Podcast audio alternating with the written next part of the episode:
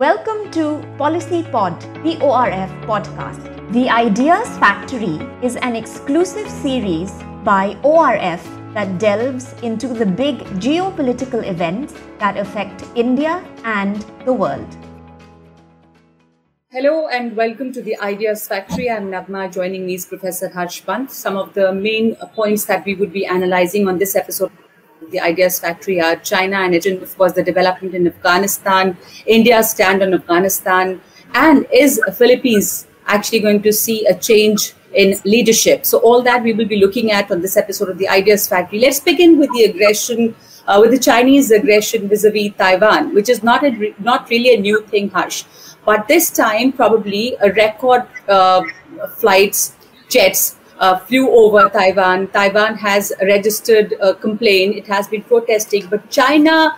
Uh, if we look at why is China doing this, what the timing, uh, the withdrawal that took place uh, you know the US withdrawal from Afghanistan, does that kind of uh, strengthen China more? That's also something that one could be looking at. What is uh, what does it really mean? What is it uh, signaling? Though this is not the first time. Also, I remember when the American um, leadership changed when Biden took office. Even that time, China had carried out regular flights over the international waters between southern part of Taiwan and the Taiwanese controlled Pratas Island in the South China Sea. And now uh, this that again was probably sending a signal and testing what is Biden's attitude towards Taiwan. Right now, how do you see this increased aggression?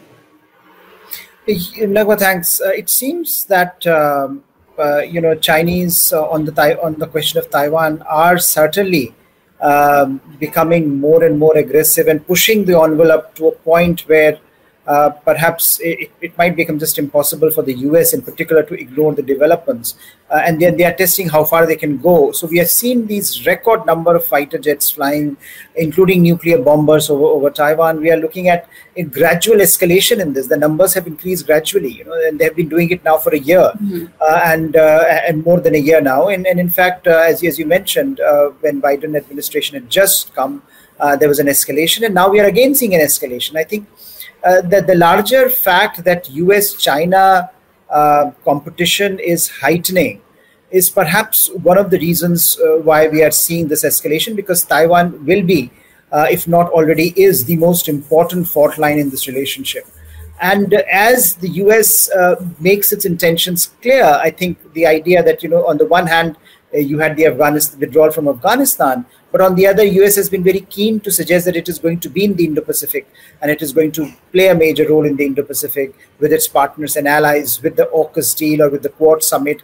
I think there is there is a restlessness there in Beijing as to what it all means, and therefore, on Taiwan in particular, they they they want to see what America's reactions are going to be. Uh, because we have now seen Taiwan being talked about more openly uh, by you know among like-minded countries in the region. Taiwan's relations are also becoming more and more uh, transparent with some of the regional countries. Uh, and, and, in particular, I think uh, Quad talking about Taiwan Straits uh, is also something that one needs to keep an eye out for because for China, uh, that's a real, uh, you know, that can certainly become a very, very important part of how they calibrate their regional policy. So on Taiwan, it seems that tensions are not going to dissipate anytime soon. And in fact, it might become the fault line that might generate more and more uh, tensions, uh, not only in the Taiwan Straits, but I think the, in the wider Indo-Pacific. So not only America has to keep an eye out, uh, you know, on what is happening there, but I think countries like India should also be aware that this is one fault line that can escalate very fast because of the, uh, you know, it, because of how uh, America, Chinese have looked at the Taiwan issue and how they continue to emphasize on this issue as one of the main issues on which they, they can you know, probably do anything. Uh, and I think that is the concern that these increasing number of incursions, that this increasing uh, belligerence uh, towards Taiwan underscores. And I think this is an important uh, you know, fact, uh, something that has been going on now for a while. But as it escalates, perhaps it's important for all regional stakeholders to keep an eye out for in terms of how it develops and what sort of you know externalities it generates because at the end of the day this will have implications for us china relationship and if it has implications there it will have implications for all sorts of other platforms bilateral engagements trilateral engagements that we are witnessing in the Indo-Pacific. So I think uh, for the Indo-Pacific, this is this can potentially become a very very challenging issue. But now China has gone all, all out, and this was probably the mm, you know record, the largest incursion by Beijing so far.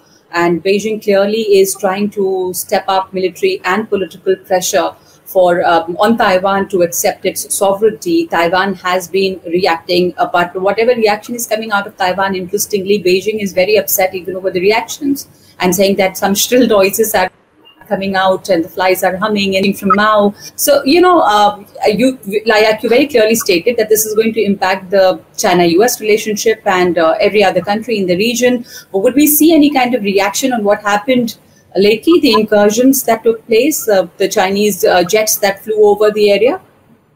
I think at the moment, uh, Americans uh, will continue with what they have been doing now uh, for the last few months, and in fact, for the last two or three years, which is uh, is strengthening their uh, security relationship with Taiwan, which which they are supposed to do under under their own law. And I think. Uh, in terms of statements, like we have seen, for example, Quad talking about it, or other by you know engagements uh, in the Indo-Pacific that they have, uh, you know, that they are that they are involved in, uh, all those sorts of engagements also now increasingly focused on all kinds of issues, right? From South China Sea, East China Sea, and Taiwan Straits has now become a one single continuum. That this is all part of this larger structural shift in the region. That America, that China, you know, that America and its partners uh, will have to be uh, somehow responding to. What is interesting is that I think uh, at, at, at some level uh, how other countries relate to it and, and react to it. Because you know american position is relatively clear that they have a they have a law uh, as part of their domestic law. They have to help taiwan in, in, in terms of meeting its defense needs. But what are the responses of other countries going to be? Uh, will also be an important marker in how indo-pacific's strategic evolution uh, shapes up. Because taiwan has for long been an issue where major stakeholders have not spoken either you know and they have been very very uh, co- uh, you know covert about their engagement with Taiwan itself. So I think as you move forward and as this issue escalates, uh, it would be very interesting to see how other stakeholders react and uh, and relate this to the in, uh, to the to the to their relationship with the US and how far US sees this as an important aspect of its own bilateral engagement with individual countries, including like you know countries like India or Japan or, or Australia or ASEAN member states. So I think we are in on this question itself. Uh, uh, we are in for some interesting times and interesting conversations beginning to happen as you look at America strengthening its own approach towards the region, as well as uh, you know making it very clear that it, it intends to stay and work with its partners and allies. And if Taiwan is the one question that generates the most heat, then America's allies and partners really cannot be away from this question. Uh, absolutely, China has been also pointing out that it is uh, that the flights, um, you know, the incursions that are happening in the in the airspace is also targeting basically the the US and Taiwan uh, collusion, as China calls it. But uh, America and especially President Biden um, is uh, in a lot of trouble, and things are not really good for him after the Afghanistan withdrawal, which was criticized heavily even within the country. Now, uh, look at what is happening uh, to his pet, pro- pet bills that he was very keen on getting passed and which were part of his uh, campaign promises. So, the social spending plan and the infrastructure vote has been delayed, it has been stalled, though he's very keen to get it through. But the spending bill that he's keen to get passed, which according to him would actually restructure the country or get the economy uh, back on track, is not happening anytime soon. The discussion has been stalled, it's getting dragged, uh, and his ratings are falling. So, uh, and at the same time, the Democrats are keen to see this through. So, how is it really uh, going to affect the domestic politics? His ratings are already low, and now he's not able to actually, uh, you know, his pet projects he cannot see through. I think these these have been um, difficult months for, for President Biden uh, last few months, uh, and we have seen the slide um, ever since Afghanistan fiasco. Uh, and now we are looking at the domestic political calculations. You would recall, Nagma, we used to talk about this when Mr. Biden had come to power, that this is going to be the most important fault line for the for, for the Democrats, this the centrists versus the progressives, and exactly that has happened. You know, if you look at the the, the infrastructure bill, uh, that is so important from the perspective of the uh, from from what Mr. Biden says, the economic revival um, of of the U.S. post COVID.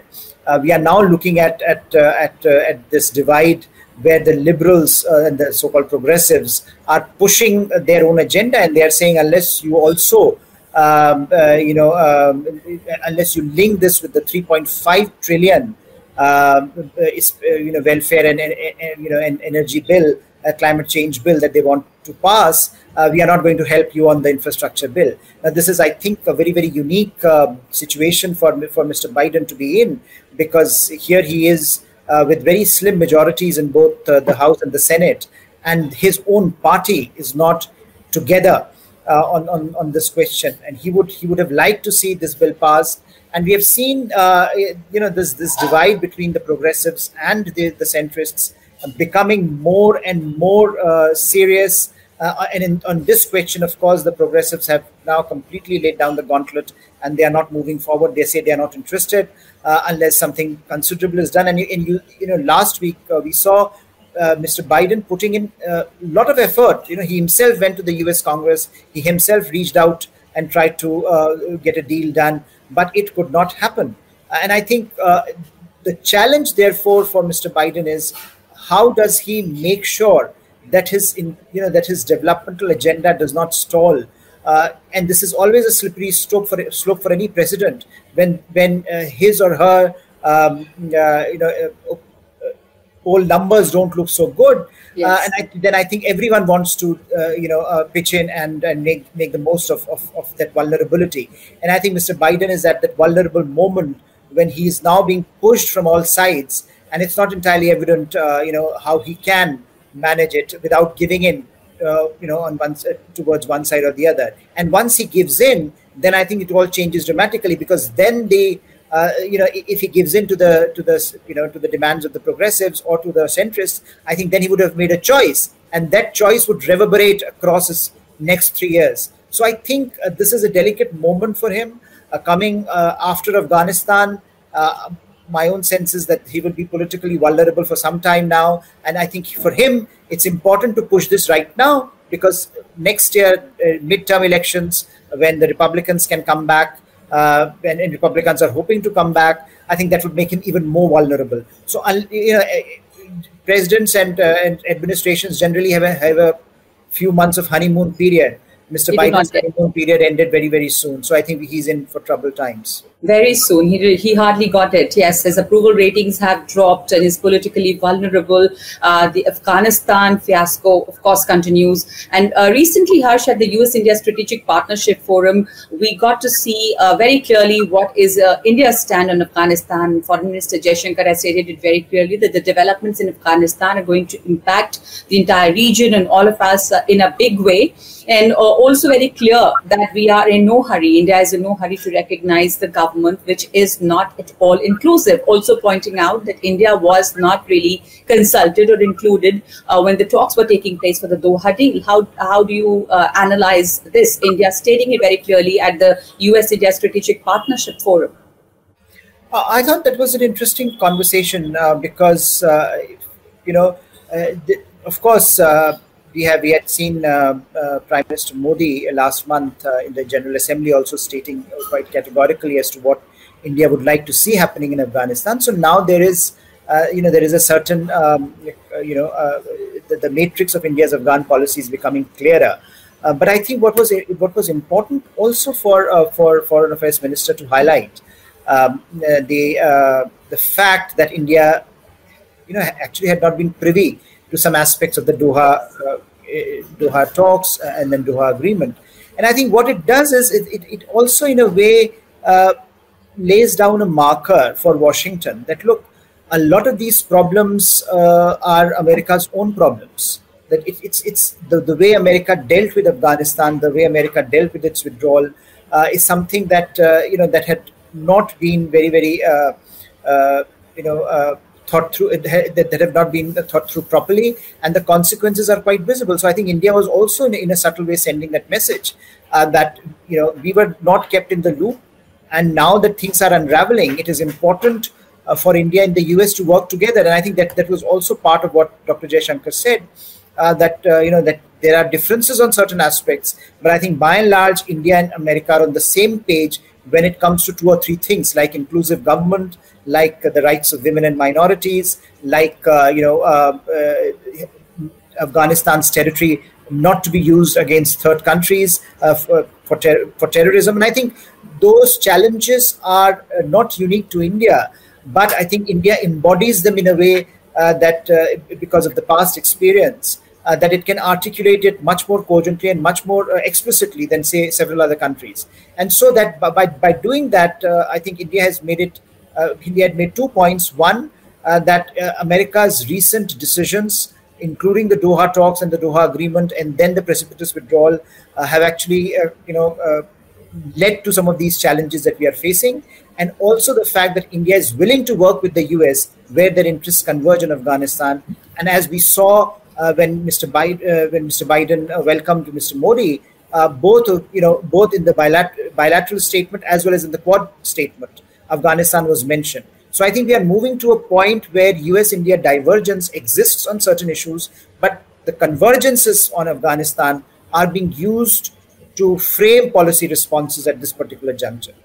Right. Uh, you know, we're almost uh, uh done with time for this week, but I would uh, some of the questions the viewers have sent in and a quick comment from you on the uh, uh prospective leadership change in Philippines because the Philippine president uh, has allow, uh, announced that he would not be running for the elections next year, but that paves the way for his daughter. Uh, you know, what how significant is that his announcement that Duterte would not be in the race? And one question, if I would add, Akshay Pandit has sent a question about the credibility of UNGA eroding because of episodes like Myanmar and Afghanistan. Representatives were not allowed to address the UNGA. Is UN victim of petty politics of P5s? So, if we have time, very quickly, Harsh, if you could comment on that.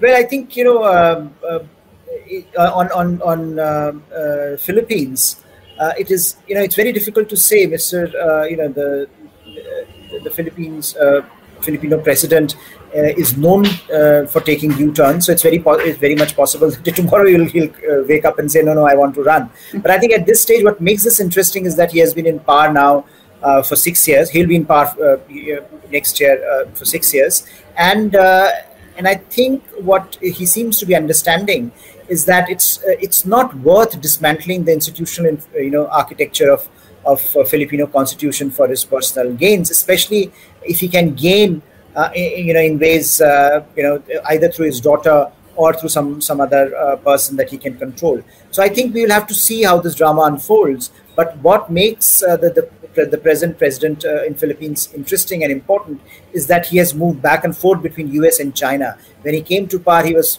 extremely pro-China, and now suddenly in the last few years, we have seen him moving or gradually balancing it out. And Philippines is a very, very crucial state in the Indo-Pacific for the Americans, given their security arrangements with the Philippines, and given that Philippines uh, potentially uh, is also a swing state in the ASEAN framework. So I think both China and the US will be watching this very carefully.